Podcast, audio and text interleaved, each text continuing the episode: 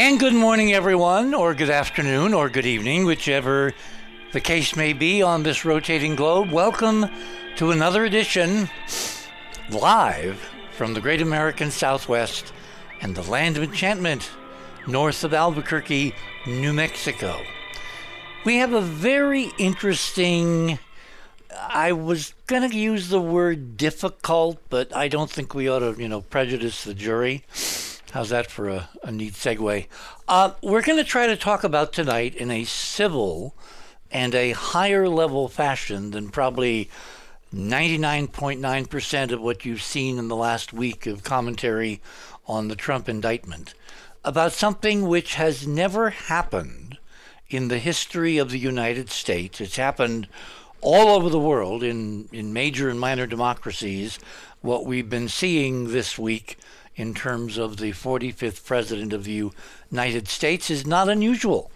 Uh, public officials are uh, uh, arraigned, are indicted, go through trials all the time. I'm going to be talking tonight with some very interesting people. Uh, we're going to have Marvin Jones with us. Marvin, as you know, is our resident citizen historian with a special emphasis on the founders, the framers, the workings behind the scenes around the writing of the Constitution of the United States way back 200 and almost 247 years ago now. In a couple of months in July, we will come up on the 247th year.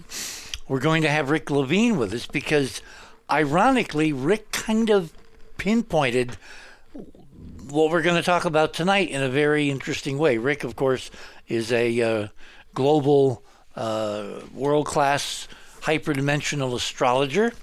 And uh, when we get a little closer, I will introduce with more specifics. We've got Georgia Lambert with us, who is our resident metaphysician, because part of what I want to talk about is the reason for the existence of the United States itself.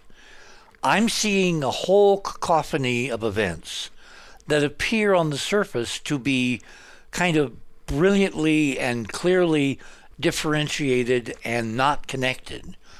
And what I'd like to try to do tonight is to draw some lines, some, as it's very uh, apropos now in the mainstream media to talk about Venn diagrams. Well, we're going to talk about the Venn diagram of the creation of the United States and this unique time in planetary and solar system history in which these events, these uh, uh, you know, ob- obvious sequential activities that appear separate are in fact taking place, and we're going to ask the question are they in fact at a deeper level connected? Um, what I'd like to do is to uh, begin tonight with uh, uh, Rick, but before we do that, I want to call your attention to a feature which, if you're new to the other side of midnight, you may not be uh, aware of what we have here. We call uh, this section Radio with Pictures. And what we do is we have a section of the website where you can find images or links or videos or background reference material. So when we're off the air and you're listening uh, uh, to Club 19.5, you can look through these documents, through these links, through, uh, like tomorrow night, we'll have a couple images and then you can gain, of course, background information that goes beyond the limits of the three hours that we have been or will have been at the end of this morning discussing these. So, uh, without further ado, let me introduce uh, our players. I think we're missing Marvin. Keith, am I correct? We're missing Marvin? And I'm not hearing anything. I know why. There we are. Open the mic. I know, I know, I know, I know. Everybody's here. Ex- oh, Marvin is here. Excellent. Excellent. Barbara is also here. There's Barbara. Hi. You were missed. Okay, so let me try to do this in some logical fashion, okay? Um, Marvin is a very interesting guy. He is, uh, a, as I said, a citizen historian, and he has been involved with heavy research into the founders for a very long time. Um, when President Kennedy offered a history lesson in real time, way back when Marvin watched the press conferences, State of the Union addresses, and other speeches, but JFK's decision to go to the moon on the basis of 15 minutes worth of spaceflight experience, that was the famed Alan Shepard uh, up and down ballistic flight back in 1961, uh, captured Marvin's imagination, and in fact, it still does. He has ever since been reading, listening to historians, journalists, politicians, digging into ancient tomes, and it's become a real habit, a habit which he says cannot be broken. When it comes to Marvin's family, uh, they've served in every branch of the armed forces, although though predominantly Army, as was he. Because American involvement in Vietnam was winding down, Marvin was sent to what was then West Germany, and upon return to the States, he finished what he began overseas at the University of Maryland University College, receiving a bachelor's degree in government. Uh, Rick Levine, as I said a moment ago, is uh, a very interesting guy. He is a professional astrologer since uh, 1976, which would make it um, an even numbered year after the founding of the United States. He has become a respected leader in the global astrological community. He is past president of the Washington State Astrology Association, co founder of StarIQ.com, a founding trustee of Kepler College, and co author of eight years of Barnes and Noble's annual Your Astrology Guide. He also has all kinds of other credits, so if you want to go and read about any of these people, just go to the bio section of The Other Side of Midnight on the guest page and just scroll on down. Uh, Georgia Lambert, as I said a moment ago, is our kind of resident metaphysician. She spent over 10 years with Manly Hall there in Los Angeles at a very, very interesting location. Um, and it was at that with that group, um, which was I'm trying to remember the name of the group. Uh, unfortunately, I'm I'm I'm having a brain whatever. Um, the Philosophical Research Society. The Philosophical Research Society. Thank you, dear. Thank you. Okay. You're welcome. So she is well backgrounded in some of the more interesting things we're going to talk about tonight. Barbara Honegger is with us. Barbara uh, served as a high level government uh, advisor in positions including the White House policy analyst, special assistant to the president for domestic policy, director of the Attorney General's Law Review at the Department of Justice, and for more than a decade was senior military affairs journalist at the prestigious Naval Postgraduate School, the premier science, technology, and national security affairs research university of the Department of Defense. More recently, she's been heavily involved with the 9 11 inquiry, the Lawyers Committee for 9 11 Truth, and uh, is in fact co chairman of the board. And I'm missing a whole bunch of stuff. She's got the first degree in parapsychology from uh, JFK University there in Northern California. And there's a whole bunch more. Again, if you want all the specifics and details, just go to the bio section of each of our guests on the other side of midnight. I'd like to start with you, Ron, because really you're kind of you're kind of at fault for why you know we're here.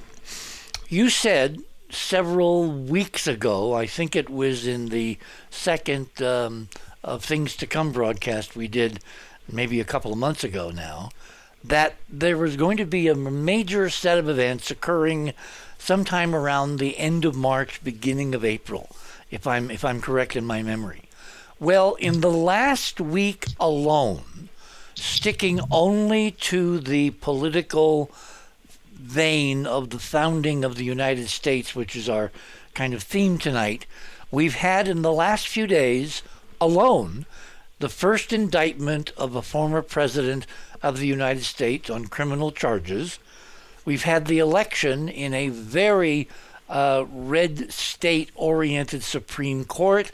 In the state of Wisconsin, we have a dramatic break, which occurred on Tuesday with the election of a liberal uh, judge to the bench for the first time in, I believe, 15 years.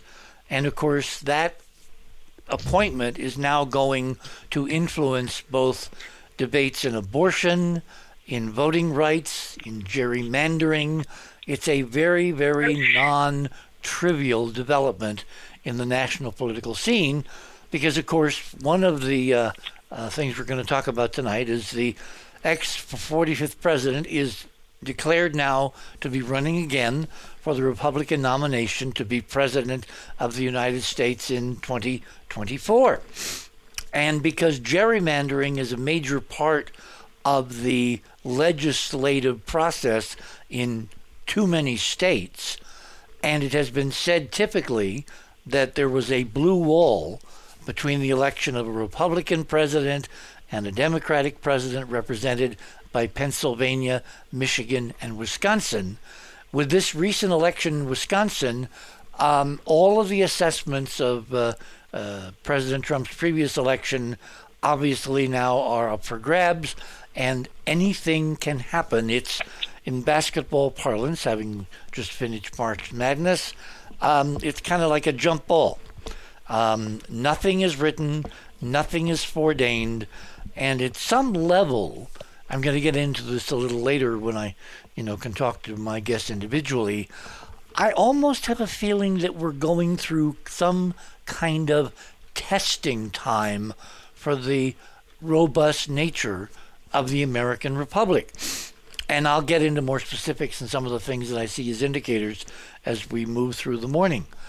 If it were not enough to have those three major political, I'm sorry, two major political developments, there also was this week a third one taking place in Memphis, Tennessee, where a few days ago there was a very tragic um, shooting, another mass shooting, three nine year old kids and three adults attached to the school, the Covenant School there in Memphis, uh, were shot by an intruder wielding three weapons, two of which uh, were high powered assault rifle type of weapons.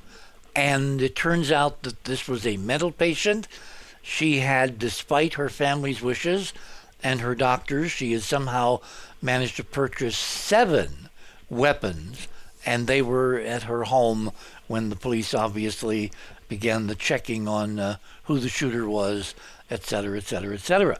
Well, in the wake of that mass tragedy in Memphis, there were there was a contingent, a huge contingent of high school and grammar school and college students who turned out en masse to basically petition the state government of the state of Tennessee for redress of grievances, in this case, for something in legislation which would limit, curtail, and hopefully uh, eliminate uh, such mass shootings, at least in Tennessee in the future.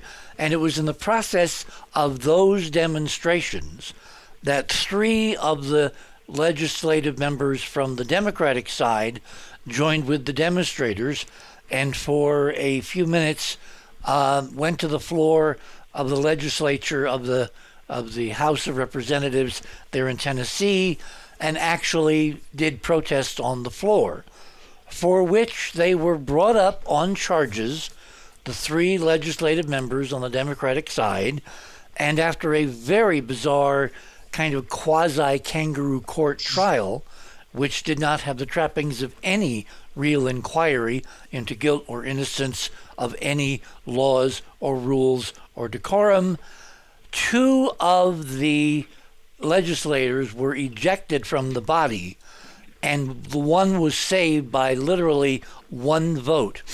And what's very striking is, of course, the legislators who were summarily ejected turned out to be young black men, two men named Justin, Justin Jones and Justin Pearson, and Ms. Johnson, who was a older white woman, uh, kept her seat by one vote.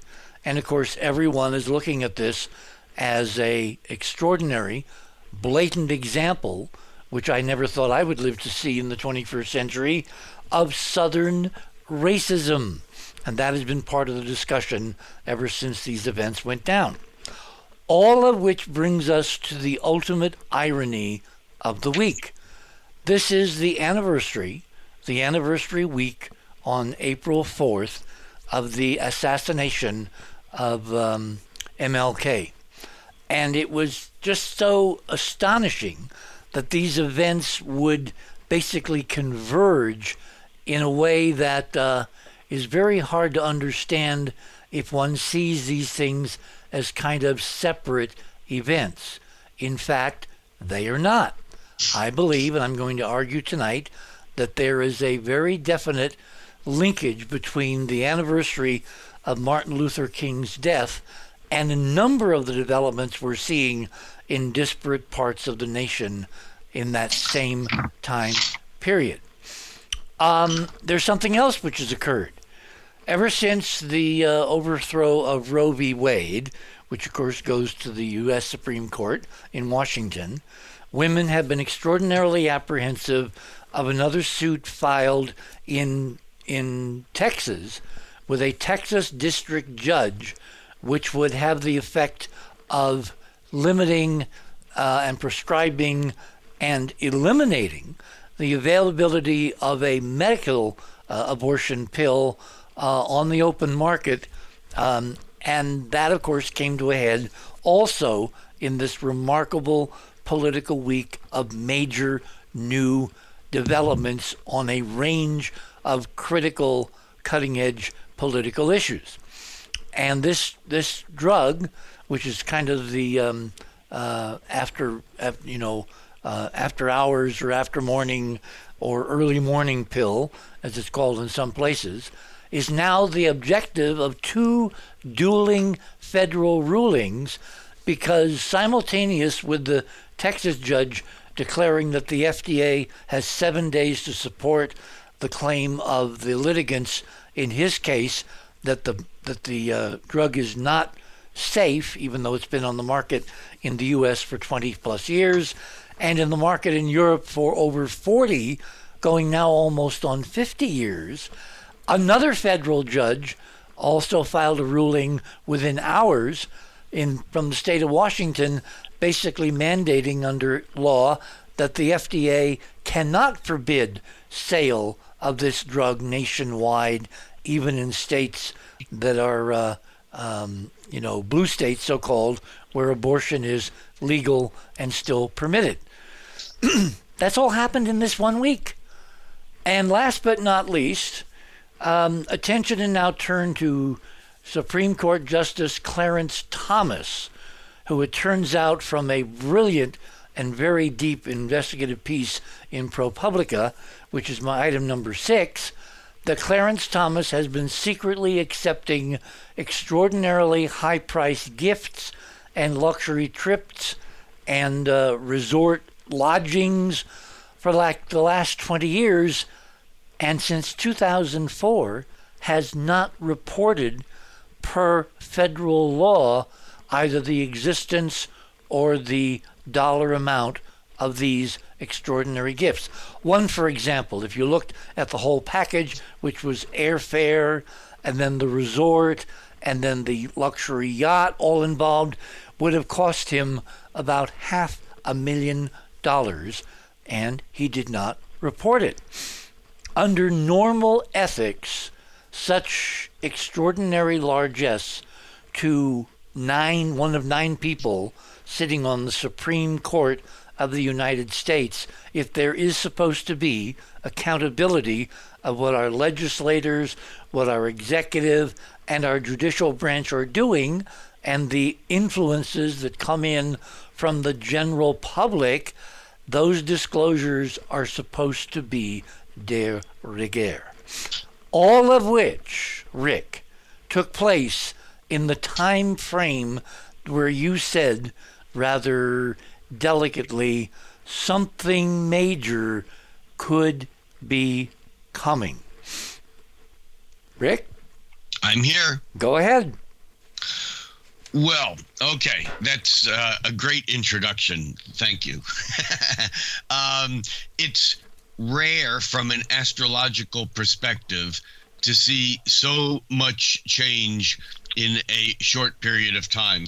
And let me just back up a half a step for those people who are listening who are not familiar with real astrology versus uh, you know sun sign or horoscope astrology like in, in newspapers what an astrologer looks at is the geometric relationship between the orbiting planets based upon uh, geometry, sacred geometry, if you will, and also looks at these planets. Um, and, I, and when I say planets, I mean the the known planets, but all objects moving around in the sky. In the sense of the Greek word planeta means a wanderer, and so anything that moves in the sky is fair game for astrologers to watch. Now, when planets change signs, and there are 12 signs in astrology based upon dividing a circle or a cycle into quarters and thirds, and then four times three quarters and thirds turn out to be 12. And when planets change signs, meaning their geometry to the starting point, which is a mathematical point that's derived um, every year by the vernal equinox, and astrologers refer to that point as zero degrees of Aries. When planets change signs, they're making angles to this very important point in the sky because, as we know, a circle has neither a beginning nor end, but we arbitrarily use um, the first moment of spring um, or the sun's movement into the sign of Aries um, as the beginning of the cycle. So, the rule of thumb in astrology is that the slower moving the planet, um, the stronger and more powerful uh, the tangential energy is, the energy is as it changes signs. And for example, wait, wait, wait. takes, Run, run that by me again because you just triggered something very interesting. that because the planets move in cycles, they form um, actually what Newton referred to as tangential gravity. It's not something. It's a. It's the the the force of the um, 90 degree angle formed by the movement of the planet around the center point around the sun. Right. And so as as the planets are moving around in circles, um, they they form a, a a force, if you will, and when a planet changes signs, um, the faster moving planets, and again, when I use the word planet, I'm including anything um, that appears to move, including the sun and the moon and and and Pluto, which um, astronomers have dismissed as a planet, but we astrologers do not care about th- those definitions. And so, when we look at, for example, the planet Saturn, which takes about 29 and a half years to move through the zodiac to make a complete orbit, apparently, um, around the sun from Earth's point of view, that means that the planet Saturn takes about two and a half years to move through each sign. And when Saturn moves into a new sign, it always brings with it new new issues. But that happens every two and a half years. When we look at the slowest moving of the planets that astrologers use regularly, that would be Pluto, which is um, a 248 year cycle. And that means because of Pluto's very um, elliptical orbit, Pluto moves faster when it's closer to the sun and slower, as all planets do, when it's farther away from the sun. And right now, it's taking Pluto. Um, uh, well, it took Pluto 15 years to move through the last sign that it was in, Capricorn. We'll have more to say about that in a moment. And Pluto in March uh, entered a new sign into the sign of Aquarius. In March, Saturn entered a new sign also. It moved uh, from Aquarius into Pisces. For both of these changes to happen within a couple of weeks of one another um, is very significant for a number of reasons. And although there's more mm, technical astrology that I did and um, and could lean on, the fact that Saturn and Pluto both changed signs um, in March was the first clue that most astrologers have had. And what I'm talking about is something that most educated astrologers um, were was ta- were talking about back in January, February, you know, and even the beginning of March of this year, and that is because Saturn and Pluto are um, both changed signs last month in March. Um, Saturn toward the middle of the month, and uh, Pluto toward the very end of the month. everyone that I know who um, who does who studies astrology for real um, has held the same position, and that is that by the end of March and beginning of April, it would be a new ball game. There would be new territory. Well, And- you guys called it, but were you able to get anywhere near the specifics? I mean, the litany I read is like an eruption at all levels of, at a fundamental force, a morality of right versus wrong. Yeah, yes, and and um, you know, specific. It's been said by modern astrologers that astrology is not specifically predictive, but is archetypally predictive. And from that standpoint, yes, astrologers have been talking about um, very similar things on an archetypal or energetic level. Um, let's just stick with Pluto for a moment as an example. But before I, I talk about that, there's one additional thing that is very significant, and that has to do with something that astrologers call planetary returns. Ah. Now, planetary returns, or the return of an orbiting uh, um, object to uh, to a point where it was, is something that we on planet Earth celebrate all the time. Every time someone celebrates their birthday, from an astrological point of view, this is a solar return. It's when the sun appears to be back in the same place in the sky as it was on our birthday because as we know from earth's point of view although our calendars are slightly sloppy every year within a day on either side the sun looks like it's in the same place as it was exactly one year ago because really it's the earth that's gone around the sun in a year. Now when a planet returns to where it was um, at some major event like our birth, this is always the end and beginning. Um, it's like the alpha omega. It's like the turning point. Um, it's like the energy in effect of a new moon, where one cycle ends and then the next lunar cycle begins. Well, it turns out that um, in this year, and I say this year, this is a little bit wider than just March, but in 2022, 23, 24, and I'll explain why it's a spread over a few years, the planet Pluto, which NASA tells us is a 248 year cycle, actually is at its point of return. It's like a super birthday. The United States of America is experiencing its Pluto return. We celebrate its solar return every year on July 4th. Well, that's going to happen next year because it's 248 and this is 247 in the Ah, ah, ah, ah, ah, ah. No? That is correct, except for this one little annoying factor, and that is the um, precession, uh, what's called the, the precession of the equinox, which actually makes the planets appear um, separately to move backward um, um, one degree every 72 years. Right. And so when you go to map the actual planet Pluto, it was last year when Pluto actually looks like it returned to where it was, and we work on this visual phenomenon. That's why Ah. I'm giving this. That's why I'm giving this a two-year spread, because the the uh, the tropical, and that is the um, the way of measuring that takes the precession into consideration. That occurred last year and the beginning of this year.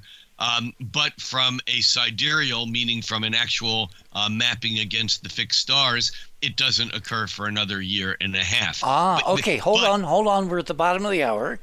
My Okay. guest this morning is Rick Levine, among many. And we are at the bottom of the hour. You're on the other side of midnight. My name is Richard C. Hoagland. I kind of thought it was appropriate that we maybe play an oldie tonight in honor of uh, Martin Luther King and the others. This is Abraham, Martin, and John.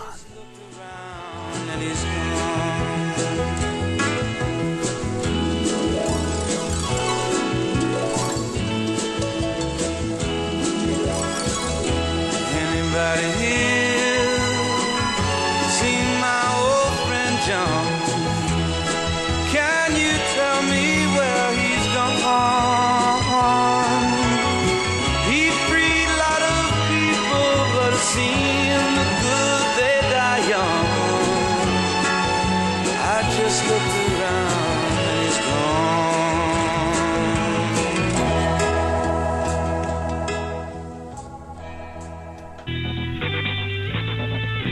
theothersideofmidnight.com.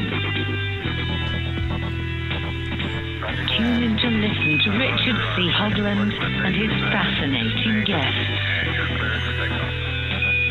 Join Club 19.5 to get access to exclusive member benefits. Listen to past episodes anytime on any device. Search the archives of over 180 episodes.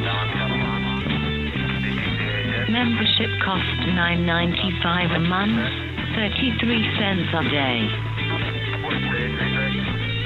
Support the broadcasters provide you with the most interesting conversation available. Talk radio at the cutting edge of science and thought.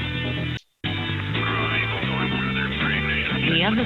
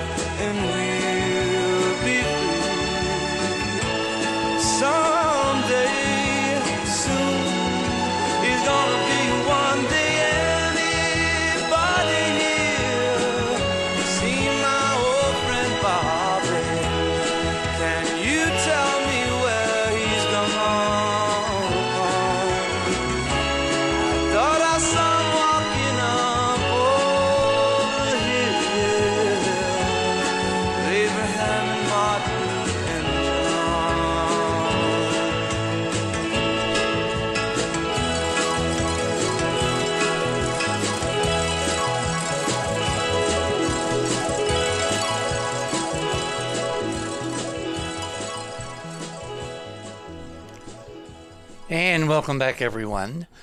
Yeah, this is really a remarkable week, and I want to get to Rick uh, in a moment, but I did forget one person in my run up because I was kind of mixing and matching. Robert Morningstar, who, as you all know, is a uh, absolutely steadfast uh, devotee and follower of the ex president, has also joined us, and I'm sure he will have some very interesting comments when we get to that part of the morning. So, Rick, back to you. Yes. So, um, so the reason why um, last month when when I was on the show, I had said that the end of March and beginning of April, by the time we got to um, to to April, uh, that we would be in a different a different territory. Now, the thing is that the movement of Pluto from Capricorn to Aquarius is incredibly interesting um, with what's going on, um, what you described, Richard, and some other things that are also part of this same uh, energetic switch. And that is that Pluto archetypally, it's the, lord of the underworld. It's about, it, it, it's everything that's not on the surface, everything that's unconscious, it's everything that's underground. Interestingly, um, historically, um, massive wealth was found underground. It wasn't about the currency, you know, of a particular state. It was the person who owned the copper mine, the gold mine, the silver mine, the diamond mine, uh, the tin mine. These, th- this was where this was wealth. And it turns out that the word plutocracy, which our government in the United States is, is basically a government by the very wealthy, and the power of these people, like Pluto, is often underground or or hidden. It's not what appears to Ah. be on the surface. Now, Pluto's job as it moves through the zodiac, as it exists in each and any one of our charts, um, Pluto's job is it, well on the surface it's death and rebirth. What it really is about is deconstruction, reconstruction. Um, when Nietzsche in Thus Spoke Zarathustra um, wrote about what he called the Overman, which was misinterpreted certainly by um, Hitler and the um, and the Overmensch of, of Germany, um, is this idea that there is that man is not an endpoint of uh, or humanity is not the endpoint of of evolution. It's a middle point between something that it was and something that it's becoming. And as kind of kind of sounds Nietzschean. Man no, it is- is. That, Man it is, is uh, on the way from something primitive to Superman. Exactly. It's a Nietzschean concept. Um, and the idea that Pluto's job, in, in a way, it's the planet of nihilism, meaning that it takes those things that are the most important, uh, uh, the highest on the mountain, and it deconstructs them so that they reconstruct at the bottom and then work their way back up. Um, the idea in the you know um, in the in the early 20th century, the philosophical idea of radical theology, God is dead, is a good example of this Plutonic concept um, of nihilism, of the most important values, basically deconstructing and then and then being reconstructed. So where Pluto is by sign denotes where Pluto is doing its work at deconstruction, reconstruction. And for the last 15, 16 years, Pluto has been moving through the sign of Capricorn, which is about um, the structures that are um, the most stable. Uh, in other words, Capricorn as a sign of the zodiac archetypally is connected with oh banking and government um, and the stability of like like roads and things of that sort that Well, are wait, wait, wait, wait, wait, wait, wait. Did I forget to mention the Silicon Valley Bank meltdown? yes you did Two hundred and fifty billion dollars. It's not in this last week. It was within a window of another couple of weeks. So this whole Yes. March, I mean, March Madness this year was very appropriately named. yeah, and and actually that that meltdown of the Silicon um, Valley Bank um, happened within a day of Pluto moving um, from from Capricorn into Aquarius. And interesting, Wow. when Pluto when, when Pluto moved from Sagittarius into Capricorn, that was right at the time of the 2008 real estate um, um, meltdown. Um, you know, so the, it's so the banking system is certainly part of this, but it's more than that. What is the most fundamental structure of the United States? It's the Constitution, and we've seen as Pluto moves through Capricorn, we've seen those things that we thought were the most stable in government, especially in the um, tenure of uh, 45. Um, we've seen those things that we thought were immutable and stable all be messed with. Everything that was structurally the way it was all began to change. And as Pluto moves into Aquarius, um, what is Aquarius about? Aquarius is about social structure. And and the most important thing to understand here is that when Pluto last moved from Capricorn to Aquarius, that was in the years between the Declaration of Independence and the Constitution, um, and in fact, the French Revolution. Those all, the French Revolution and the Constitution of the United States, um, Pluto has made the transition from Capricorn into Aquarius.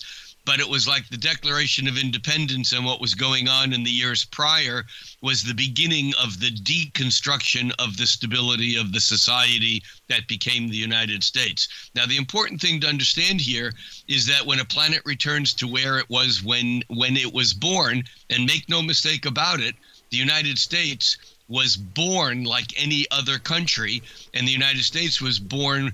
Um, some people say, most people say, with the Declaration of Independence, but really, on a deeper level, it was born um, after the American Revolutionary War, um, or in England, they call it the War Against England, the King George War. Um, that um, that in fact the other birth of the United States is the Constitution. Um, and so these two points have to do with what we're going through now as Pluto returns to where it was, and this idea of a second American Revolution, um, whether it become armed or whether it's strictly in the realm of information, um, is something that will play out more. Now, there's one other thing aside from the things that you mentioned that went down in March and the bank failure which is probably a bigger deal than we're seeing it on the surface right now. But the other thing is the coming into um, public consciousness um, of artificial intelligence. It's like exploded. It's been around, um, you know, but all of a sudden it's in our face. And Pluto, as it moves into Aquarius, will thrust us into the future and give us, in effect, a new order and a new awareness because Aquarius is the sign of technology. It's the sign of futuristic. It's the sign of of the um, highest levels of consciousness that are not about what I think or what you, Richard, think. It's about the consciousness of of the network. Here we're talking about humanity, or or perhaps even the World Wide Web, if we want to look at it in in that fashion. But the point here is that Pluto is going to, over the next 20 years, because it's slowing down and it will remain in Aquarius for 20 years, will create a complete deconstruction and reconstruction of those things that have to do with humanity. And it's my um, intention, Richard, that um, that one of the things that will we will see is that by the time Pluto is finished moving through Aquarius, and we've seen the inklings of this, which you also left off, and that is the whole concept of what we that what falls under um, what we call disclosure. That by as Pluto moves through Aquarius, we will learn who we are, where we came from, and what the big picture is. That right now is completely, as many of us know, it, hidden from us. So this is the background of what it is that's changed. But there's one other thing I want to mention before I give up the mic, and I could go on about this for a long time, but I won't. And that other thing is that because all the planets, all the real planets, because of their orbits, create what's called retrograde motion. Um, they don't really go backwards, but because of the Earth's orbit within their, or you know, um, compared to their orbit, um, all the quote unquote real planets, Mercury, um, Venus, Mars, Jupiter, Saturn, Uranus, Neptune, and Pluto, all appear to go backward. What that means is that although in March Pluto moved into Aquarius, by June Pluto will have re- retrograded and be back into those last degrees of Capricorn. It will move back into Aquarius early 2024, back into Capricorn again for a couple of months. And it won't be till the end of 2024 when Pluto is actually really seated in Aquarius. So we are in a very dynamic and unstable and changing period of time as Pluto makes this transition. And what that means is that Pluto ain't done with its deconstruction of all the structures that I talked about earlier, um, including the government, including elections, including the stability of what we think is up there or out there in the U.S. government, and also the banking system. Hmm. Very interesting. Um, I'm not quite sure where to go. I'll tell you what, I, I want to call on Robert because yeah, Robert, yeah, I'll, I'll I want to sit back and let others talk. Yeah, thank you. Um, I want to call on Robert, Mr. Morningstar. You are with us, right? Yes, I am. Okay. Um, Robert is what we call a civilian intelligence analyst. He has all kinds of talents and, and expertise ranging from imaging to forensic analysis to historical research. Um, he's a member of the maritime generation. and and yes. is been an avid Trump supporter. I want from you, as a Trump supporter, the big picture you see in terms of the ex-president's historic first indictment in 247 years. Oh, I'll be happy to give you that. First of all, I'd like to say I'm glad the show is this week and not last week because last week it would have all been uh, speculation and uh, premature expostulation. Well, as a like to say, as, as, as we always say, you know, God works in mysterious ways Yes, his does. wonders to perform. So, And the reason I couldn't make it last week is that tomorrow afternoon at three o'clock, I'm going to broadcast the most important interview that I have ever done in my life. When I interview the man who shot John F. Kennedy from the grassy knoll and killed him with a grievous head wound. That's why I couldn't be here last week. So tomorrow at three o'clock on Revolution.radio in Studio A, you can hear me interview the man who's making a live on the air confession because he's near the end of his life. He does not have much time to live. He's had a conversion. and uh, it is appropriate that tonight, Saturday, Holy Saturday, before Easter Sunday, it is a, a night in Christendom that's called the harrowing of hell. This is the night when Jesus descended into hell and opened up the gates and freed the souls that had been there, locked up since the beginning of time all the prophets, all the judges, all the kings, all the good people had been locked up in purgatory limbo, and the others waiting for the un- unpearly gates. So I'd like to dedicate this uh, dissertation to Pro Christo Rege. That's the motto of my high school Power Memorial Academy. That said, I would like to say I'm very happy to see President, President Trump in, indicted because by breaking that precedent. It opens the avenue for indicting other. oh, what an interesting concept, Robert, because you and I, I mean, I'm mm-hmm. so tired of all these pundits say, oh, this is the most terrible time in history. Mm-hmm. This is a tragedy. This is it. I think of it as a high point in the 247 year evolution of the Constitution, Absolutely. which, as a unique document, guarantees to Donald Trump, like it is supposed to guarantee to every other citizen, and we know that's not true, primarily because of money. It guarantees him the right to a fair and open trial of all the assembled evidence against mm-hmm. him in the indictment. And Right. I am looking forward intensely to the American people and by metonymy, you know, anybody in the world that wants to know how democracy should really function. Because as we go through this process, and we know from the get go that the biggest impediment to a fair trial and, and appropriate jurisprudence is the inequality of the state and most ordinary defendants because of money, because of funding, and public defenders are so overwhelmed and the budgets for investigation, et cetera. So when you are indicted for a crime in the United States, if you do not have funds, you do not get appropriate justice. Now, the Right. degree, the degree to which that imbalance exists is completely eliminated in this tour de force case where a former president is proving by the Constitution that no man or woman is above the law. And as we go through the process, which probably will take in the Manhattan case until the next election in 2024, the Manhattan Right. case will probably not reach the courtroom.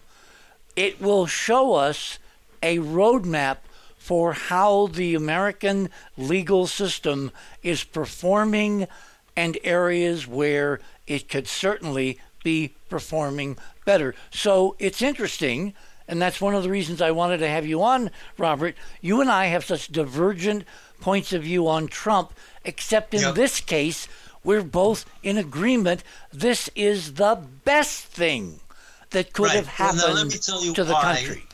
Let me tell you why I think it's a good thing.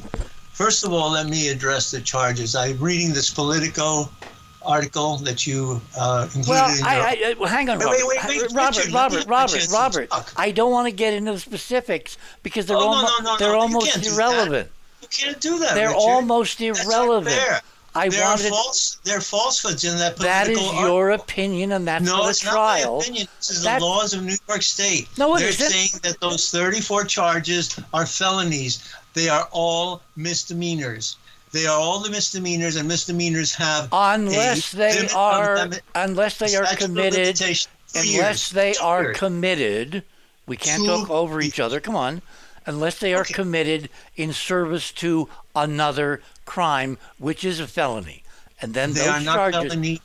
They are misdemeanors. There's a two-year statute of limitation on misdemeanors. There's a five-year statute of limitation on felonies. Bragg has no jurisdiction over federal. Do you law. understand why and the, the, Federal Election Commission Robert, has please. that there's no crime Robert, committed. Robert, we're not here to argue the specifics. That's what a trial is for. Want to be nebulous? What are you? What are you? What are you talking about? Specifics is everything.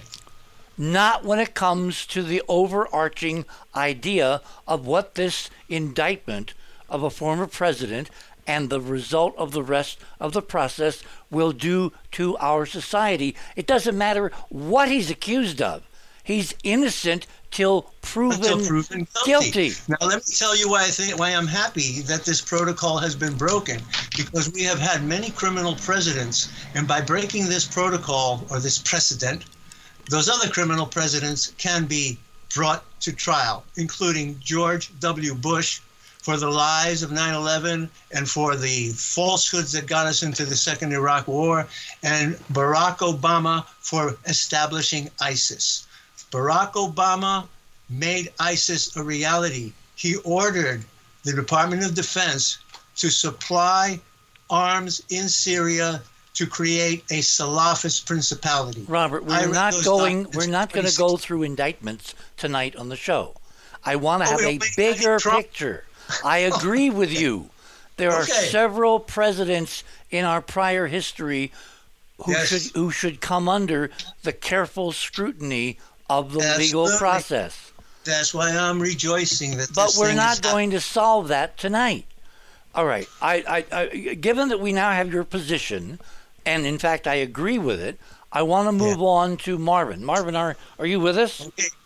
Very good. I, I am here, Richard. Excellent. The reason I called Marvin up and I said I want you to look at the founders, the Constitution, and I want you to come up with some rationale for back during the Nixon years when Nixon controlled the Justice Department. They were able to create a document out of what's called the Office of Legal Counsel where a sitting president cannot even if he shoots someone on Fifth Avenue and they die.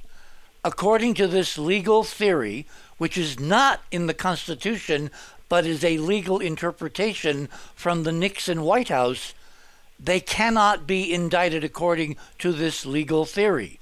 In which case, if a president, this president, the former president, any president commits an extraordinary, visibly heinous criminal act, according to this OLEC memo, they are supposed to sit back, stand by, stand back, and do nothing. And I find this almost criminally insane.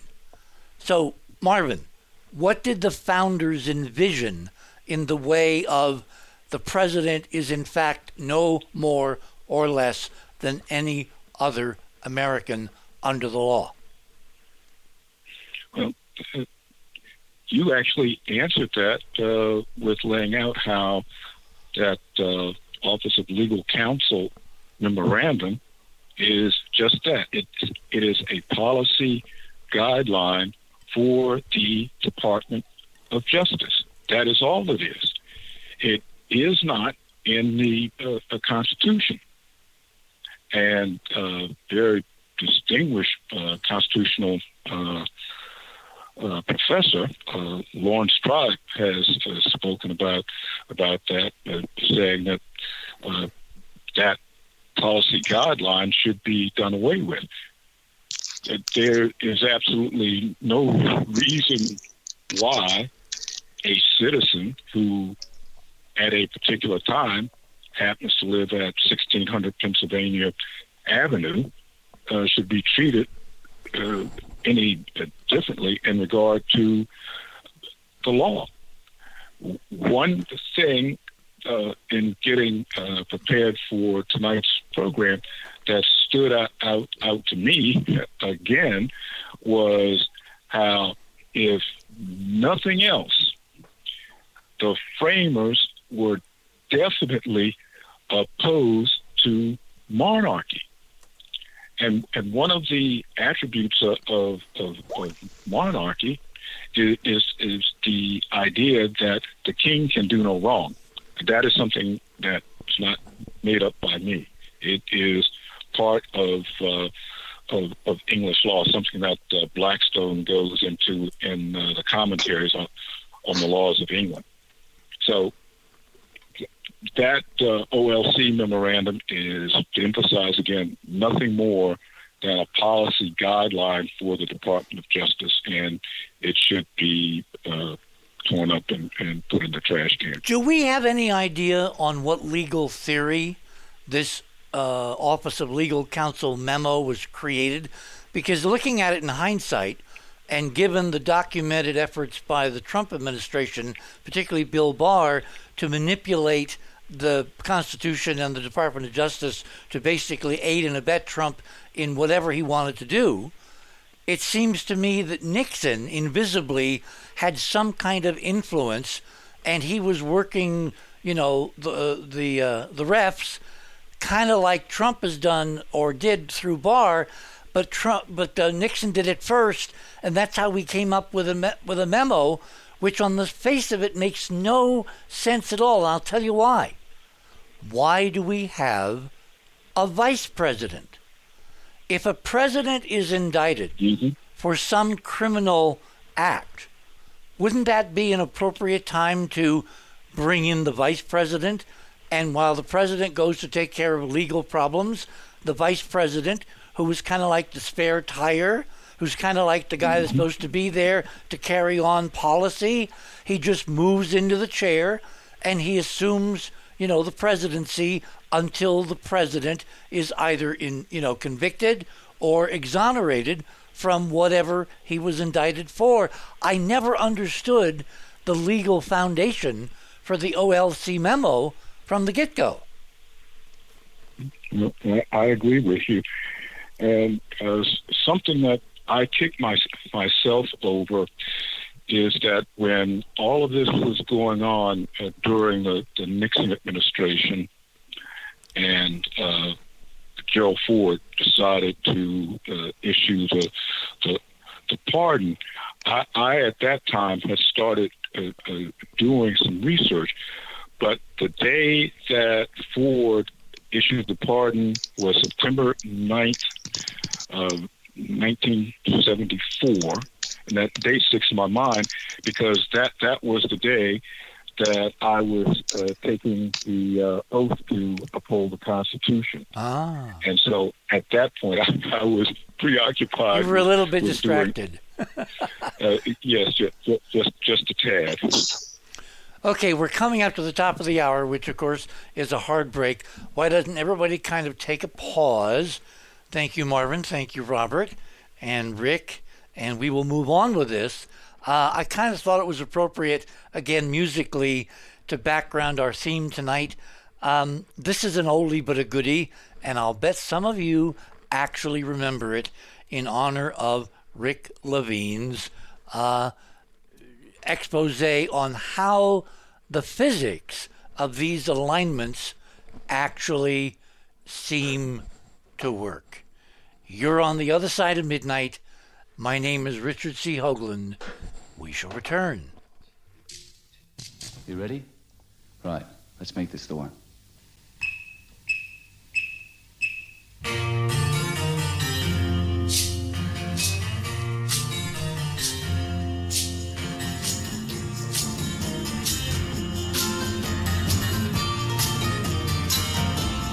There's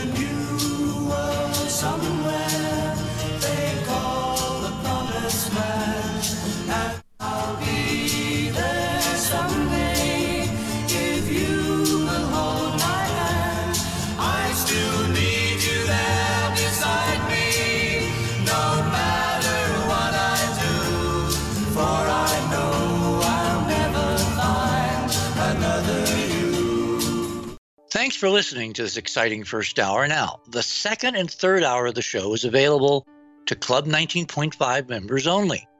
Please support the show by subscribing to Club 19.5 and join our very interesting community. To do that, please visit the website, theothersideofmidnight.com, and click on the Join Club 19.5 link in the left hand column.